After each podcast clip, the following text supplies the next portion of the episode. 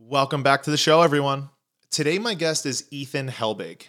Ethan and I met through his time when he would visit his girlfriend here at University of Delaware, and he would come into Hardbat as a place to facilitate his training. Ethan was both a gym owner and a coach, but also a competitor. And Ethan eventually worked his way up to competing at the 2018 CrossFit Games, which we talk quite a bit about. But we also talk about his uh, experience playing hockey and how that both developed him as an athlete, but also gave him the discipline necessary to be a high level CrossFit athlete. We get into gym ownership, operations, best ways of programming for the average person versus a competitor, and everything in between. So I really think you're going to like this one and enjoy.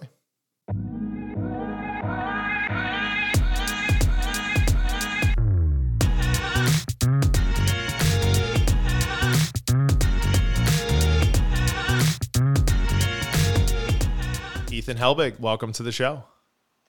Thanks for having me, Derek. I appreciate it. 1000%, man. So, Ethan and I met uh, through his time at visiting his girlfriend at University of Delaware. Yes, sir. And you were, at the time, you were, did you own a gym yet or were you in the plans? No, yeah, I owned the gym before I met Melissa. So, I owned the gym gotcha. the whole time that I was coming down and seeing you guys. Did now did you meet her through the gym back at home? Um, that's what our parents think, but no, we actually we, we, yeah. we, we, we met on the old school Bumble, so it's uh. You know. I promise I won't share the podcast link with them. Yeah, don't don't do that because they might not appreciate that. yeah, no worries. Um, no, so you were coming down, and uh, at the time you had already started being competitive within CrossFit. Um, so you were obviously looking for a place to train, like any competitive CrossFitter yeah. was and you had dropped into to the gym and she kind of followed you um, you know through the door. So that was initially how you and i met. Um, and uh, i was not only like impressed with the way that you broke down your workouts and the thought process that went into it but we obviously were just able to jam on so many cool topics involving crossfit strength and conditioning and all things fitness yeah. and health. So um, i'm sure there's so much good stuff we're going to be able to get into today. Um, now one of the things that I find most fascinating with CrossFit athletes is their career before CrossFit. Because yes. I think that it used to be far more likely that people came from like a gymnastics background or a weightlifting background. But now you're starting to see these freak athletes coming out of a lot of different sports. So can you talk a little bit about um, you know your origin and the sports that you played before getting into CrossFit? Yeah, so I mean, I was very privileged um, as a kid. My dad uh, had a had his own business. He had a ton of flexibility, so he allowed me and my brother to both play hockey.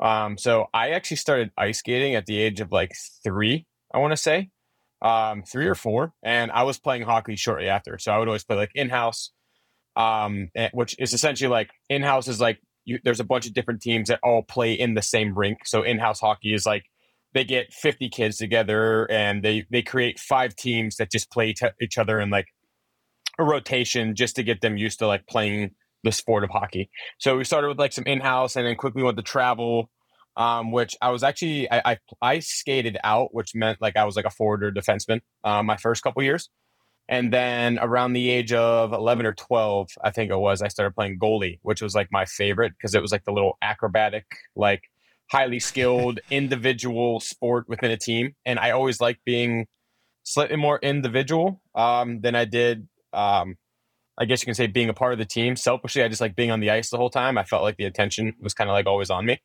um, which was very cool, but very like uh, mentally struggling at the same time. Um, so I played hockey my entire life because when you play hockey, typically that's like it's year round. So some people play hockey as in like a high school sport. I played hockey for travel. So like I had a summer team, we had AAA, we had high school. So I played for two to three hockey teams at a time, which was like a hundred percent time consuming. So I did that all the way from like the age of let's just say three to four, um, before I can even remember, all the way up until I was 18. Gotcha. Yeah, I mean, there are certain sports where you just find that the culture is much more wrapped up in this expectation of you're here full time. I don't care if you're a kid.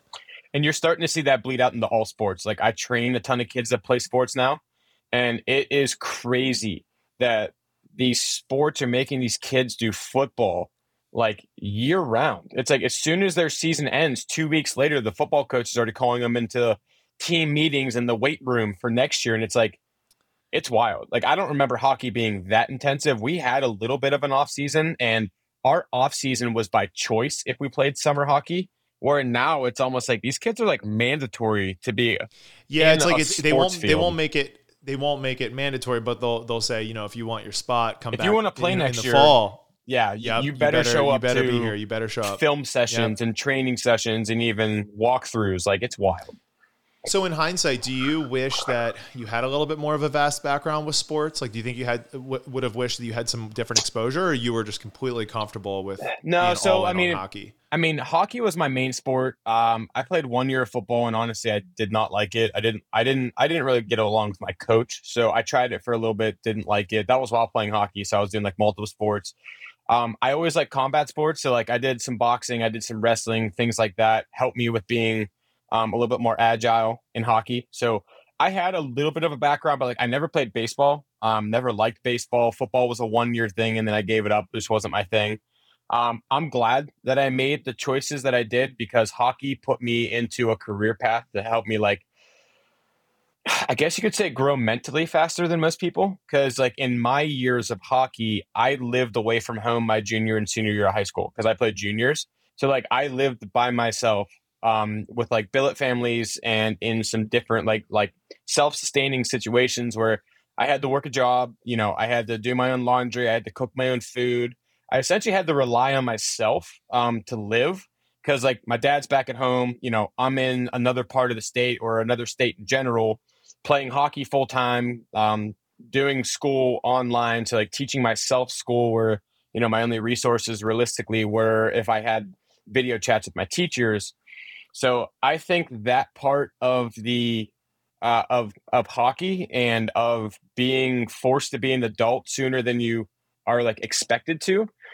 Um, a, it set me up to be very mentally tough because I was always mentally tough on myself, both in sport and in life. And then also, I think it just made me mature to the point where like I knew exactly what career path I wanted to take, and I felt comfortable making the decision of becoming a business owner because I knew that at the end of the day, I was going to be able to take care of myself. I didn't need someone to tell me how to how to live and do and figure things out because I spent, you know, my 16, 17, 18 um, year old years figuring things out on my own. So it just kind of set me up perfectly. Yeah, I think you highlighted um, a, a point that's a really big struggle for a lot of parents, which is the recognition that freedom often creates responsibility, but giving freedom to like a 16 year old boy can be really scary. Yeah, because I mean, I even deal with kids uh, at the gym nowadays, and it's like some of these kids take freedom and totally abuse it because there's like, you have the kids that come from a family where once you have freedom, you have the right knowledge and things to do with that freedom but then you have the other families where I don't want to get like like too topical about this, but like helicopter parents where their kids have no yeah. freedom at home.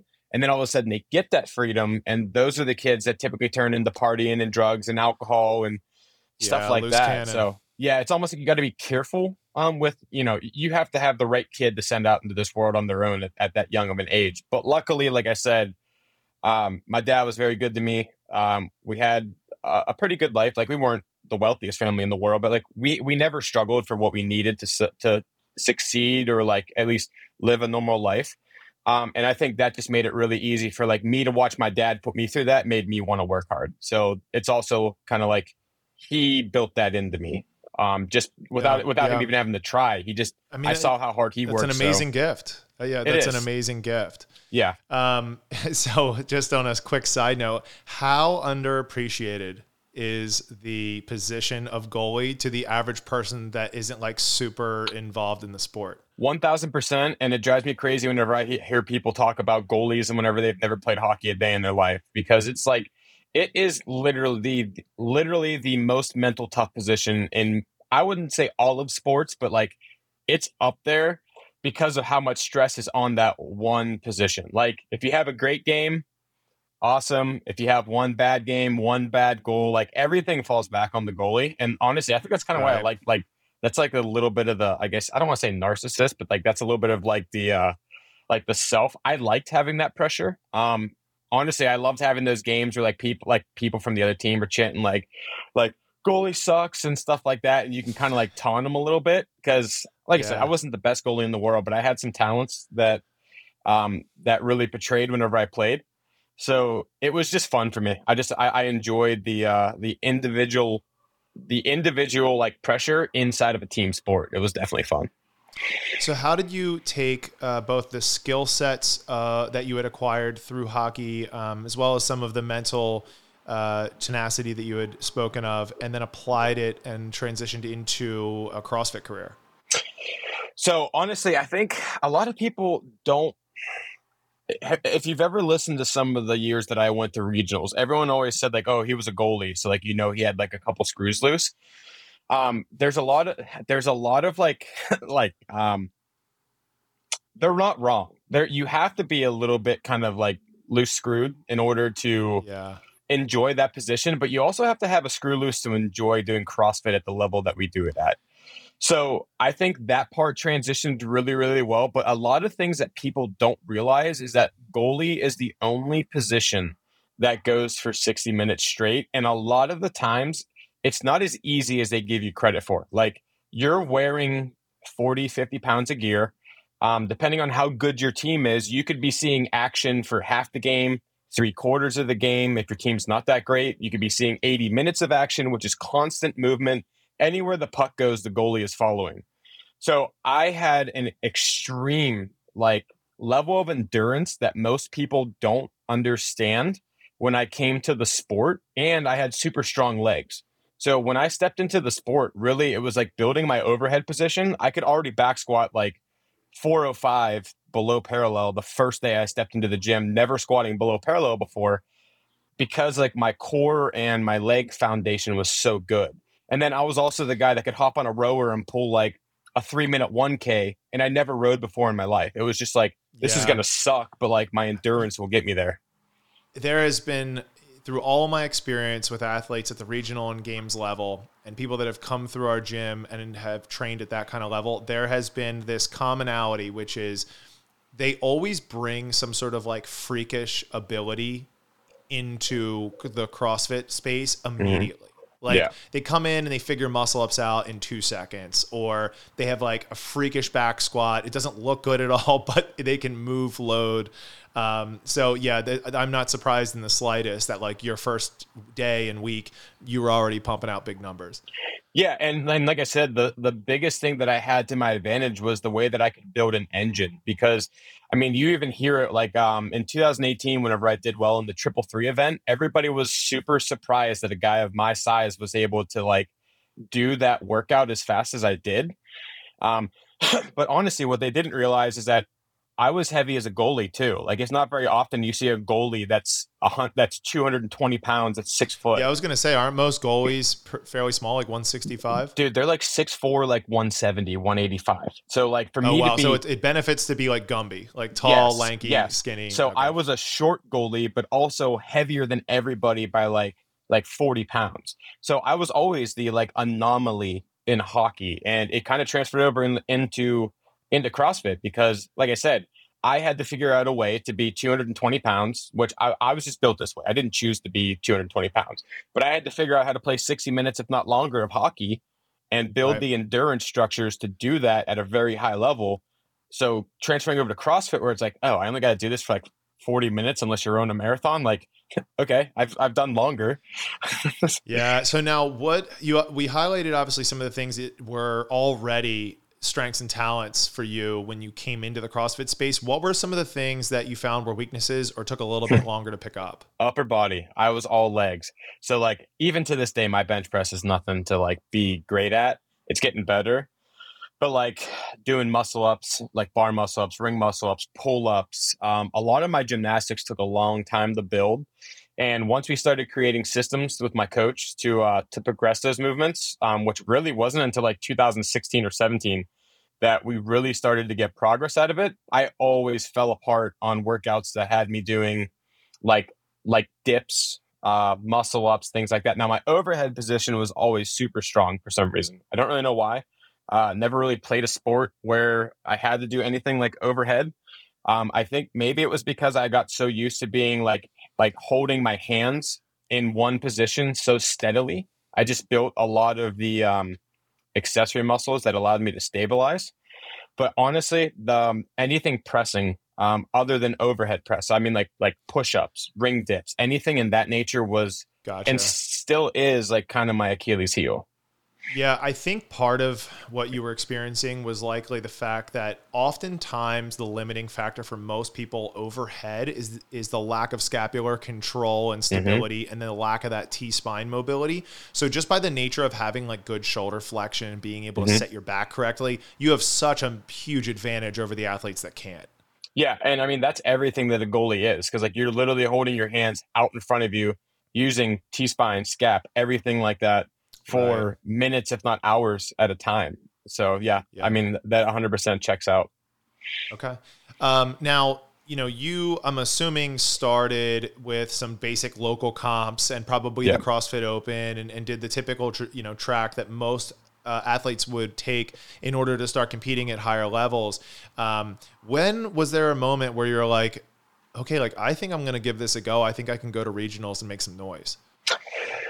I mean, like I said, without being too arrogant, I before I even got into CrossFit, I thought it would be something I'd be good at just because I always enjoyed that style of working out even before I was doing CrossFit. Like for hockey, I used to do the 7-minute burpee test twice a week.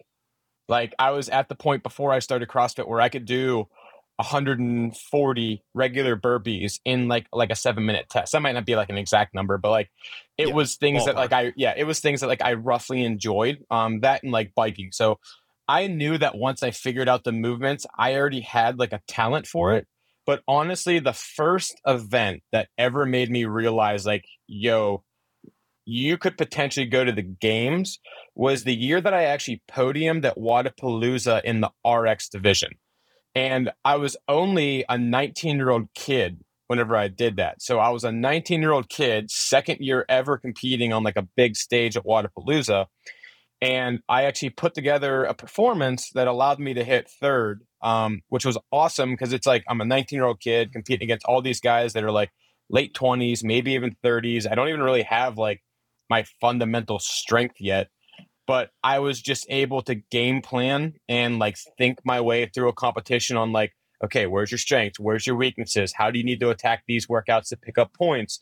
Where do you need to have damage control? And it was, I don't know, it was just really cool to see. And then everybody after I had that performance is like, if you've never been to regionals, you're definitely going to be there soon, and we'll probably see you at the games. And it happened sooner Yeah, than we thought, awesome. but that was the event. So, so you know, you regionals has obviously changed in its formatting a little bit, but um, I was there the year that you qualified um, for 2018, at regionals. yeah, Yeah, in 2018. So, you know, you you go through the local comps, you hit Wodapalooza, confidence builds. Yep. You go to regionals. Did you have a really good feeling going into that regionals, given the events that were laid out?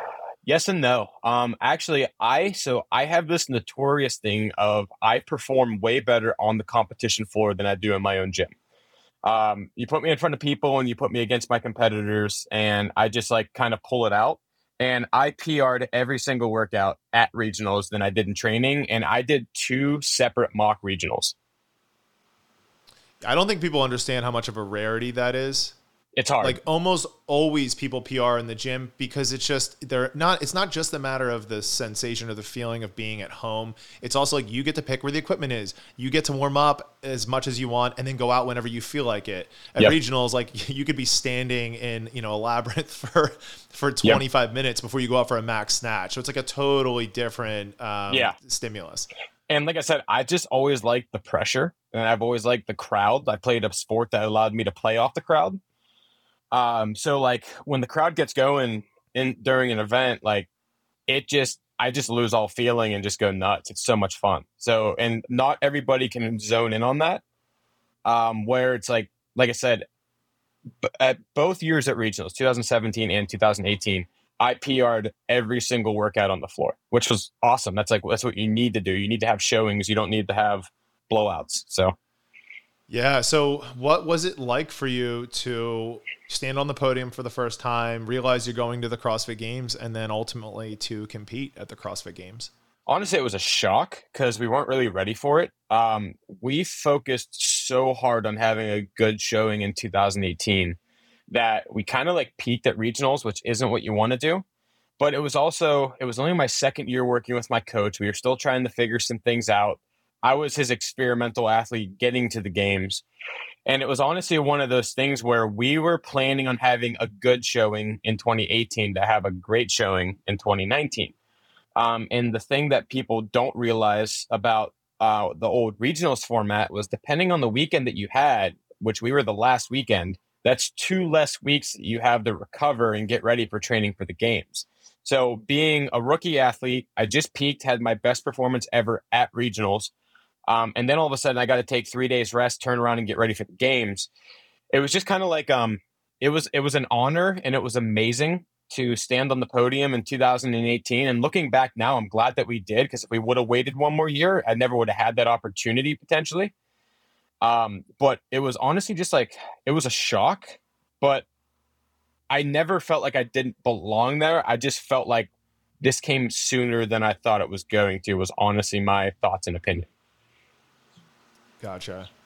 Yeah, I mean, it was uh, it was amazing to watch as a, from a spectator standpoint, and especially since I had seen you um, training inside of Hardbat uh, the times that you were there um, it, it's always so cool when you see someone dedicate that much time to their craft and then finally to see all that come to fruition and, and making it to the CrossFit Games is just such an immense accomplishment for anyone oh, that's yeah. able to do that. And year after year, it just gets harder and harder because the pool grows and the talent just increases. And it, it just feels like even nowadays, like these guys are putting up numbers that almost don't seem realistic anymore. It's like, it's it's getting wild and it's getting harder and harder and harder to qualify. And I think we're just going to continue to see that level and that bar get pushed. I mean, yeah, I mean, and especially in, as the purse grows, um, and as just the knowledge of CrossFit grows, and then also you're having this whole wave of kids that have been training in nothing but CrossFit since they've been like five years old, emerging onto the competition scene, and you're seeing like a whole different type of athlete.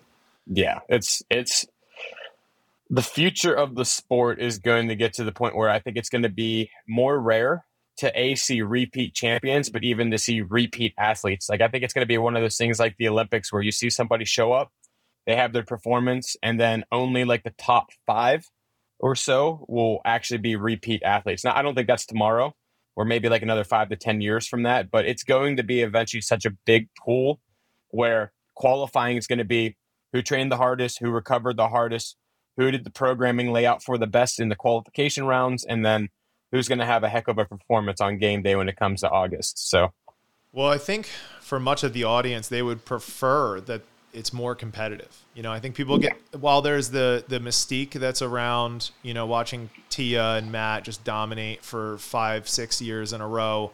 Um, I think people love to see the dogfight between three, four athletes. this year was so much fun to watch spots. for the men. It was honestly so much fun. I would agree. Yeah, it really and, was. And even for the females, I mean, those spots two and three were a battle for quite a while. Yeah, yeah, it was nice to see Tia get a push. Now, I wish the push would have lasted until like the last day, but it was honestly nice to see that, like, hey, there's potentially three, four, if not five people that are going to fight for that top spot next year if Tia's not there. And we yeah, saw if Tia officially retires. Yep. If T officially retires, I think the women's division is ripe for the taking next year. Yeah. And like I said, I think amazing. it's going to be ripe for the taking for the next three to four years. Because, I mean, you got these 16, 17 year olds that are coming up winning the, the teen division, but they're, they're actually qualifying as individuals. Like they can choose whether they want to be a teenager or an adult, which is wild. Crazy. Yeah. Like Emma Lawson came through and, and just yeah. Like pulled the rabbit out of the hat. Yep, and just like that girl that uh, Jacob Heppner's training, Liv something. Um, yep. She, I mean, everybody's talking about when is that girl going to make the step because I mean, when when have we ever seen a 16 year old like put 240 plus pounds over her head? That's an adult thing to do. I think the benefit it, it, reminds me of like why to some degree obviously when you subtract out the mobility requirements of something like gymnastics mm-hmm. you are fearless when you're 16 yep. like you just haven't been through too many of those bumps and bruises and huge setbacks so if you're on a roll and all you know is winning and all you know is progress and your rate of adaptation far exceeds that athlete that's 25 27 29 like you go in there with an attitude that can't be reckoned with. Yeah. I was a lot more reckless when I was 19, 20 than I am now. I mean, I will say. I'm sure. I'm sure. Well, you you have like more people rely on you now, right? Mm-hmm. And you're growing the business. You know, your risks go up. Like it, that's that's just the nature of getting older. Yeah. Well, even um, just now, like in training, like it, like back in the day, I would have taken that set of back squats that like more than likely I would fail, but if I make this, it's going to be awesome. Where now it's mm. like, it's like I'm okay with stopping here because I don't want to, I don't want to like injure my back going for this weight that's only a 50 50 chance of me making it. Like it's right. those things that when you're younger, A, you don't think about, but B, you're not worried about. And I mean, if you're willing to take those chances and you, and you're not afraid of them, like you will grow because of it, but you might pay for it later. Is kind of the, sure. the is kind of like the 50-50. What were your biggest lessons and takeaway uh, takeaways from the CrossFit Games? Um, don't try to lose weight whenever you're burning 7,000 calories a day. uh, that was one thing. So, uh, like, my background story going into the CrossFit Games is we overtrained. Um, we had a serious CNS failure about three weeks out from the games. Um, I went, we went and did a triathlon on a Sunday, uh, a dry triathlon. So it was like a, um, I think it was like, uh, it's like a 5K row, a 5K run, and a 15 to 20 mile bike or something like that. And it was like it was like a two hour event. So it took me like two hours maybe two and a half hours can't really remember. I had a strength session in the morning felt fantastic it felt great. And we were taking mondays off. Um, so monday eight is normal. I typically did a refuel day after hard intensive trainings and weekends so i probably had like seven or eight thousand calories on monday just because like literally on days where i wasn't training i was so hungry i couldn't stop eating um, which you would think it would be the other way around but training actually suppressed my appetite so I would yeah. eat a ton of food on the days where I was resting fully because it was the only day I could get a little bit of like a surplus um, in me. And then Tuesday, I went into the gym and my boss, my body physically couldn't remember how or put enough power in the Power Clean 225. We're like Saturday before that, I was hitting like 330 for doubles. So it was kind of like a uh, like a what the heck kind of feeling. And that was supposed to be my last hard training week before I started making my way out to Madison, where I would have done some training in Chicago and stuff like that. Um, yeah. And we ended up just having to do a complete deload all the way up until the game. So my training went I down. I was going to ask what was what was the solution? Like what was damage control? You just deloaded? Uh, deload, um, and then hydration and nutrition. We we decided to stop trying to get down to 215, which is the leanest I had ever been with that much output. And we kind of just found out that, like, hey, stupid, you can't train at this high of a level and be at this low of a body weight. Your body doesn't like it. So I've never been in a sport where I've had to cut weight. Um, I've always just been like, hey, wherever you sit, you sit.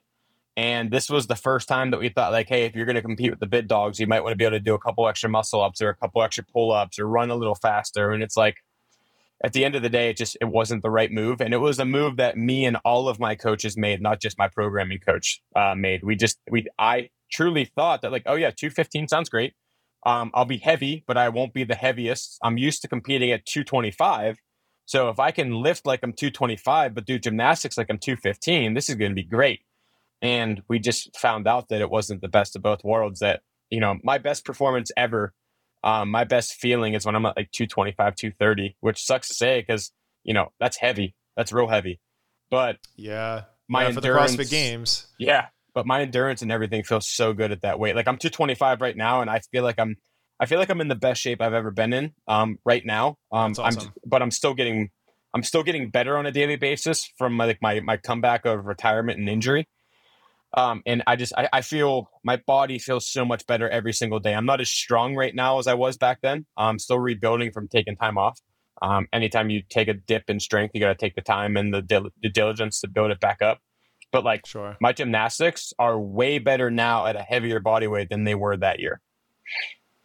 Amazing. So mm-hmm. now you, um, how long have you been in business with the gym?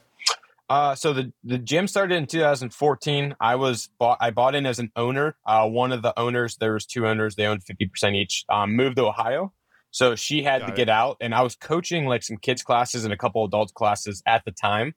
Um, and I bought in as half owner in 2015, and then in 2017 is whenever I bought the gym out fully. So I've been in business gotcha. by myself since 2015, uh, 17, which is about five going on six years. Okay. So I know that one of the the troubles for, and this goes for any any athlete that is then attempting to coach their sport. One of the struggles is being able to uh, kind of delineate that information and training in a way that is digestible for somebody that doesn't have the natural gifted talents that an athlete might come to the board with. How has being an athlete at the the highest level in the CrossFit Games uh, allowed you or transferred over to you being a coach inside of your gym? So honestly, um, I would say the biggest thing because not every athlete is great at coaching. A lot of people struggle. They're really good at receiving information, but teaching people information has always been hard. Um, the fact that I got to work with so many world class coaches, and the fact that I have a personable personality where I can connect with people really well, um, I've kind of always naturally had uh, like a leadership or like a teaching style of personality. I'm really good at relaying information. So the, when I was an athlete, it was like soak it up, soak it up, soak it up, apply it, apply it, apply it. And then as a coach, I was able to take those things that I learned and kind of reverberate them in a way that people could understand. So I could take like a really, really elite level skill and break it down to the little nuts and bolts that I learned gr- coming through the sport, um, just to kind of like help people. And I think that's the hardest part is that people can't watch other people and then figure out how to fix a movement. But that's honestly how I taught myself a lot of things is I would watch coaches teach people and then pick up on those little tidbits, go try them myself, figure out whether it worked or not, and then be able to retain and then teach that information. So honestly, the only thing that I attribute to my coaching style is the fact that because I got to work with some of these awesome coaches, is that I've learned the information to physically essentially dump that information back into my gym and working with all of my coaches, my athletes, and anybody who's who's at my my facility. Yeah, and it sounds like it, it was probably a big help that you were already involved with coaching Yes. alongside or parallel to being a competitor. You didn't have this big competitor's experience and then try and to then be a try coach. to jump into coaching. Yes, I would agree with that hundred percent. Okay. Now, how do your recommendations for someone that is looking to be competitive differ from the general population inside of your facility? So, like the general population, honestly, if you're there for health, um, competing or training for competition is not always the healthiest thing. Um, I would actually say that it's pro- probably more of like a regressive state than it is like a progressive state. So, like for my general population, the mindset is is to focus on health. So it's to focus on movement, movement standard, good quality movement all the way across the board um, and making sure that you're actually never really going to like 100% or failure that often unless it's like a testing cycle where if i'm training somebody for for sport of crossfit you kind of have to flip the switch and you don't want to push them to the point of injury but you also have to train them on the mental side of competing because walking through fran and doing fran is a tough task okay? Mentally pushing yourself through Fran to have a two, two and a half minute is not physically or mentally enjoyable. And I would say it goes for like both sides, but the mental, physical preparation that it takes to do those two different tasks, that, well, the same task that gives you two end results is honestly the difference. So it's actually, if I'm training somebody who wants to compete, it's more so how can we use your intensity, but also use your game plan to get you the best results and not just, okay, how can we use or modify this workout to better set you up for health? It's just, it's two totally different mindsets um, when it For comes sure. to health versus sport.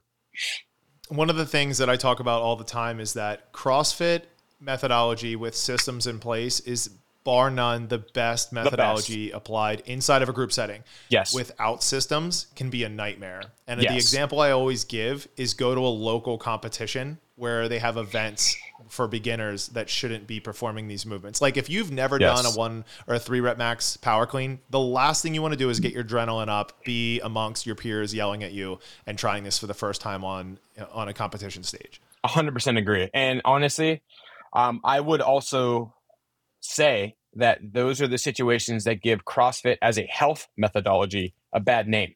Is people take videos of that, people put them on YouTube, they put them on Instagram, people tear them apart.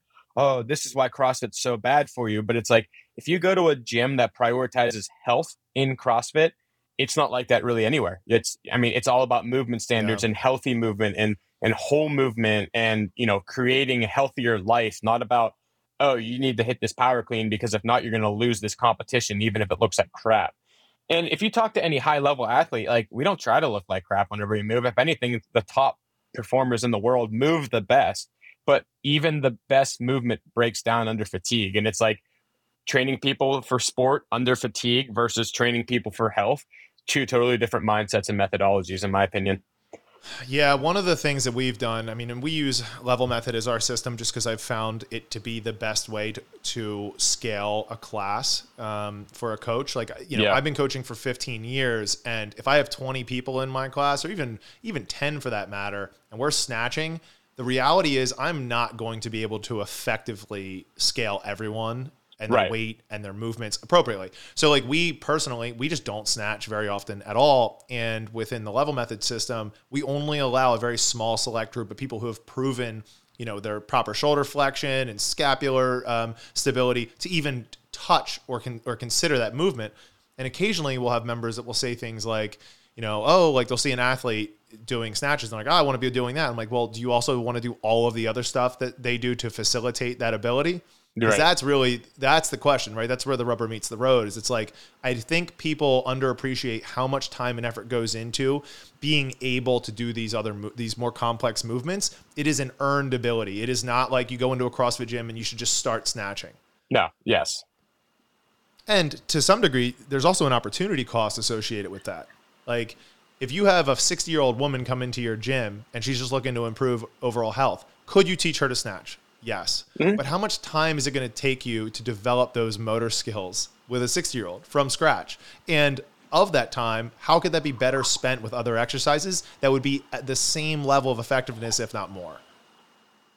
Yeah. And like I said, it's, it all comes down to goals and appropriation. I mean, that's, that's realistically what it is whenever, you know, you're, you're choosing movements that you should be doing. So we do a lot of Olympic lifting at our gym because people like it. But I hear exactly what you're saying is that, you know, is this time spent on this movement as beneficial as if we were spending, unless we were spending it on something else? Is like, it takes how many hours to learn how to proficiently do a snatch? And it's like, could those hundreds of hours have been spent fixing other holes or areas of your fitness that are more low hanging fruit? So sure, yeah, and I mean, listen, I love Olympic lifting as much as anyone. I mean, that was that was my background. Yeah, that was your background, um, and I loved and I loved coaching it. Um, but I also appreciate the time and energy it takes to be able to do it right. Um, so, and I don't think there's anything wrong with including it in your gym, but I'm sure you know you do a really good job of helping discern between which clients it's appropriate for versus not. Right. Um, now we talked a little bit about you know your experience inside of your own CrossFit gym, but you've also you know been out and experienced some other CrossFit gyms. What do you see as some of the more common mistakes that gyms and coaches are making? So this is this is actually a very hard question because I I don't like to say that we at Beyond Parallel are the best hands down gym. There's no other way to do it. There's so many different ways to do CrossFit that it really depends on your clientele. Now, me as an athlete, I know I get frustrated whenever I go to other gyms and I have to drop into a class. They don't have open gym. I can't follow my own programming. So I just got to drop into a class. When there's a 25, 30 minute warm up, you know, an eight minute Metcon and then a cool down party, um, I just feel like a lot of times gyms sometimes drop the ball on like delivering the full service and they get too caught up, too caught up in like the, um, maybe like the more traditional CrossFit style of programming. Um, I don't want to say it as in like a bad thing, but depending on what clientele you're trying to, I guess you can say, touch and what your regular clientele is, I feel like inside of gyms, the programming is kind of all over the place, but also the coaching. So sometimes you like not everybody wants to pay for an hour class if they're only going to be really exercising for 10 to 15 minutes. And I think consistency in a program and systems that are going to allow them to progress and get stronger and get more durable are important. And a lot of people don't take the time to understand those. So sometimes I feel like people take the cop out where it's like, oh, I could just follow this program because it's easy to coach, it's easy for people to follow along with, it's written out for me, so I don't have to take the time to do the programming. And like I said, any gym that you go to is different. I've been to some phenomenal gyms that I would recommend anybody to go to, yours being one of them. You guys do a tremendous job. But I've also been to a few bad gyms where it's like, okay, I feel like I just paid for an hour and only received eight minutes. And that's one of the right. things that drives me crazy. And then also just like the lack of coaching, where I feel like a lot of times gym owners hire coaches, said they don't have to do things themselves, but they don't do the proper jobs of making sure that they're hiring coaches. They're hiring and people onboarding with, them correctly. And onboarding them correctly. They're not hiring coaches. They're hire, They're hiring a certificate. So they're hiring somebody who has right. this status of being able to coach, but they have not yet been taught how to properly coach. They just say three, two, one, go. Nice job. You're doing great. Uh, there's no there's no helping. There's no assisting, and that's that's the one thing that gives CrossFit a bad vibe. I would agree. I think that there's also uh, there's always been a point of contention around how to best fill the hour because I know that there is um, a big philosophy that has uh, been kind of I don't know primal esque in the CrossFit community, mm-hmm. which is you can take a workout like Fran and extend it out over the course of an hour because you can really break down all the minutia of each movement. But yeah. again, I come back to like, well, what's the opportunity cost of that, and is that actually to the greater benefit of the person in the class? And is that enjoyable? Like, does someone want to play with a PVC pipe for 45 minutes going over thrusters? Probably right. not. Are there better things they could be doing before doing Fran? Probably. Are you yes. going to be doing too much for that athlete? Well, it highly depends on what the workout is, right? Like, you can have a day that has a strength piece that is actually lighter but includes tempo, and then have some sort of aerobic capacity work that is in you know, let's say uh, a zone three where they're not just going, you know, balls to the wall all out, and then finish with some like very hyper focused accessory work targeting some of the larger muscle groups yeah. or the the, pri- the secondary movers to some of the primary stuff they touched of, uh, um, to to start the day. So it's like you can incorporate a lot inside of an hour. You just have to be really yes. strategic with the way that you plan it. That and you have to have all of your coaches on board on how to control the flow of class. Because if you have somebody who draws things out and talks too much and isn't good at keeping their classes moving safely but yet effectively, um, it is very easy to overprogram and to give people more than they can handle. So I mean, honestly, the biggest thing with CrossFit is programming. If you have yep. an owner or a coach that re- that really can sit down and write out a well thought out program that puts you into a progression that fits in the hour. You're not always like some classes are finishing 40 minutes in and it's like, hey, I paid for an hour or I got 20 minutes left. What's going on? And you're not always drowning that class out where you're finishing 10, 15 minutes late. It's like the people who are really, really good at running a successful gym or programming, they can get it to the point where it's like, okay, we have our warm up, we have all of our pieces for the day. Everything fits exactly in an hour. I included whiteboard breakdown. I included movement standards. I included PVC pipe sessions. I included everything that I need, and they come in for the best hour of their day. That's that's like that's my goal every time. Is I hate to quote the podcast, but like like like honestly, that is my goal. Is I want all my members to come in and feel like this is the best hour of my day, and you know whether I started or finish it this way or it's in the middle. Like I look forward to coming to this place. Yeah, they feel like they're a better person when they leave than when they exactly. And I've been noticing that we're achieving that because we've been so we're a two brain business, and I know you are too. You're a two brain business. Yep. So um, we we signed up after the summit. I saw you at the summit. I was sold. So I signed up on the two brain. I went through all the processes. So we've been doing a lot of NSIs, no sweat intros. I don't even have to like prompt my members. If somebody hears me talking to somebody in the front end, every single time somebody steps in and grabs something out of their bag and they're like, hey, man, you need to join this place. Like, I'm in the best shape of my life. I love this place. I've been to five other gyms. I've never had an experience like this. Like, last week it happened twice, two different occasions. I never said a word to any of my members that, like, they have to do that. I'm just having a conversation with a new person. And all of a sudden, someone who is one of my paying clients steps in and goes, You need to do this because I say it's the best thing I've ever done. And that's like, that's like my heartfelt, like, Yes, like it's the best, man. I don't even have to sell this person because he just did it for me. Yeah, and it takes someone from like a cold lead to a warm lead like that. 100%. You know, because yeah. now it's like they have someone vouching that you clearly like it's very obvious you're not paying for this person to say anything they're not standing up there waiting for you to get out of your no sweat intro to be like hey like i get a referral right. fee you know right um, so no that's awesome and we we experience the same thing and and it um, it definitely warms my heart too when the the members are very quick to take on um, whether it be like someone coming in from a no sweat intro or it's like their first class and they're like, oh, hey, like I'm Sarah. It's so nice to meet you. Yep. Like you're going to love this place. If you need any help, holler, you know, and I feel like that type of community is just very warming and welcoming for new people. And that's how it always should be. I built my community that way. And, you know, I, uh, the biggest thing that we get from people who change to us from other gyms is the fact that everybody is so inclusive and so welcoming no matter what class you go to. And sometimes I feel like CrossFit communities get so cliquey where it's like if you're not a part of like the group and you're like this is your first time stepping into a class or maybe you're just like um like a drop in is like it's so easy to get used to being part of like the like the clique or like the like like the Kool-Aid club or however you want to describe it where sometimes that part if you don't like control that community can honestly ruin a gym um, and I've seen it happen to so many people where it's like they let a crowd of people control what happens inside of the gym. And then it just ruins the whole dynamic. And I'm very fortunate we've never had to deal with that because I, I try to control, not control that, but like I don't let people like not include other people. Like I set the tone. They walk yeah. in the door. I say hello. So my members say hello.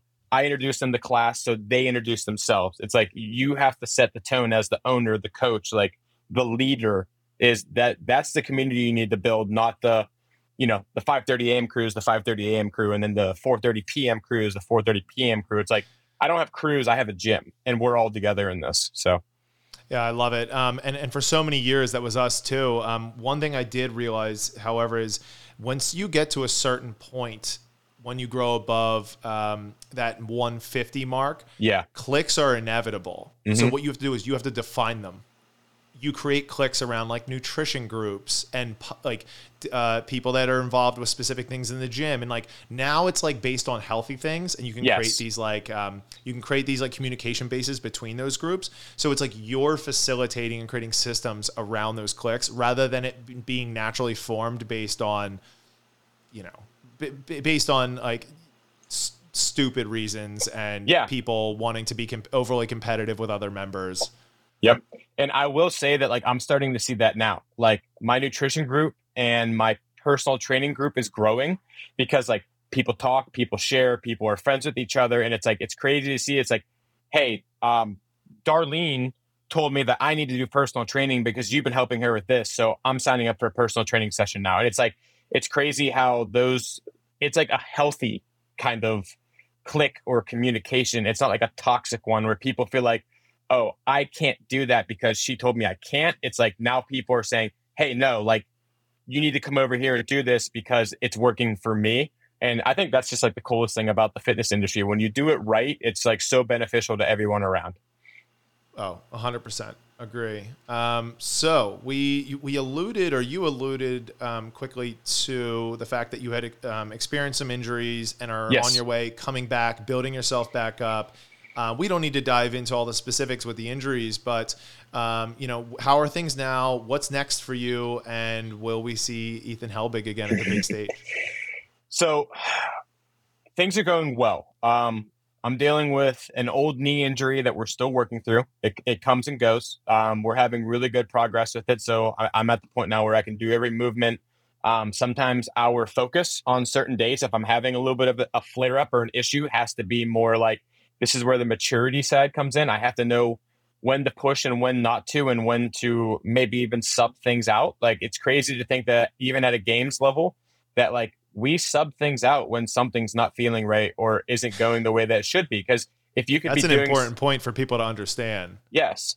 So like if I'm having a bad day on something, I'm not just going to push to the point where I re-injure myself. I might even text or call my coach or like make the game day decision myself where it's like, okay, I need to work on this instead because this is what's going to get me to the point where I can do this tomorrow. Where if I do it today, it could be the reason I have to take another step back. Um, so between that and then my accident last year where I, I sprained both of my wrists, everything's back to healthy. We're feeling really good. I can do every movement through its full capacity again, which is awesome. Um, we're just being a little bit smarter with how we train and how we beat the body up a little bit. So, I mean, obviously, with training, you have to kind of beat yourself up a little bit, but not to the point where it's an actual injury. It's more just like the intensity and the volume in which that you can handle on a daily basis. Um, I would love to say that yes, one day I will be a repeat games athlete. Um, but you know, I'm 26, I'll be 27. I got another three to four years. My goal is to focus on it one year at a time. So realistically, we're taking the same approach now that we took the first time. Is I didn't go to regional saying this is the year I qualify for the games. I went to regional saying this is going to be my best regionals performance ever. And the goal is that next year we can go to a semifinal and I can put in another one of those. I'm not putting the cart before the horse. I'm going to show up and I'm going to give my absolute best performance that I can at a semifinal. And if the programming and the cards lie where I can return, we'll be we'll be more prepared this time. Don't you worry. Last time we weren't prepared. Um, we just had a couple issues we had to deal with where now we learned, now we know. This time when when we go back, it's going to be a different a different game. So that's awesome, man. Well, hey, um, obviously I'm rooting for you, and uh, it's been super awesome watching you grow the gym, and I'm excited that you're part of the Two Brain group. Now we'll oh. definitely oh. have to jam on that sometime soon. Best decision I ever made. If any gym owners are listening, I'm being serious. I didn't want to make the leap. It was it was a, a big figure that I wasn't mentally prepared for. Me and my business partners, I have two business partners. They're both 10% each, but I make a lot of the final decisions. Um, we made the switch to two brain. This is not, they didn't tell me to say this. Best decision I ever made. So if you're thinking yep. about it, and I, on I the fence, yeah, make the decision. I mean, we have seen more than enough return on revenue to make it worth the time. So don't be afraid, make the leap. They will put the systems in place. I think that's true of all mentorship, right? You just got to find the right one. Yeah, even as an athlete, you, you need to find the mentor and the coach that's going to be the best for you. And Yep. You know, it, it's not the same in every division or every category, but I think a lot of times people are afraid to have somebody like helping and telling them what to do. Don't. You you can't do everything by yourself. You know, I don't care how good yep. you are at being an individual. You need somebody to bounce ideas off of and to give you direction, no matter what you're doing. Yeah, agreed. well, Ethan, thank you so much for hopping on and, and uh, giving us your time. Um, I know the audience took a lot out of this, and it was a lot of fun. Obviously, catching up with you. I saw you at the Two Brain um, Business Convention, but it was yep. really cool hopping on here and having a little bit more time to jam. Um, tell everybody where they can find out more about you. Yeah, so my main communication is honestly Instagram. Um, I don't have a TikTok. Sorry, guys, I don't really like TikTok. Not my favorite platform. Uh, Instagram at Ethan Helbig 35. It's my old hockey number. Everyone always asks what the 35 means. Um, my gym page is bpgyms.com. So B as in boy, P as in party, gyms as in like GYMS.com. Fairly simple. Um, other than that, I just you can you can send me a message on Instagram. I'm pretty responsive. I'm pretty friendly. If you have any questions, uh, it could be about business. It could be about you know training, coaching. I mean, whatever it is you want. So that's my main source of like like media communication. I try not to do Facebook unless it's something for the business. That's honestly the only reason I have it anymore. Um, but yeah, Instagram's the best way to get a hold of me. Cool, man. Well, hey, thanks so much for hopping on.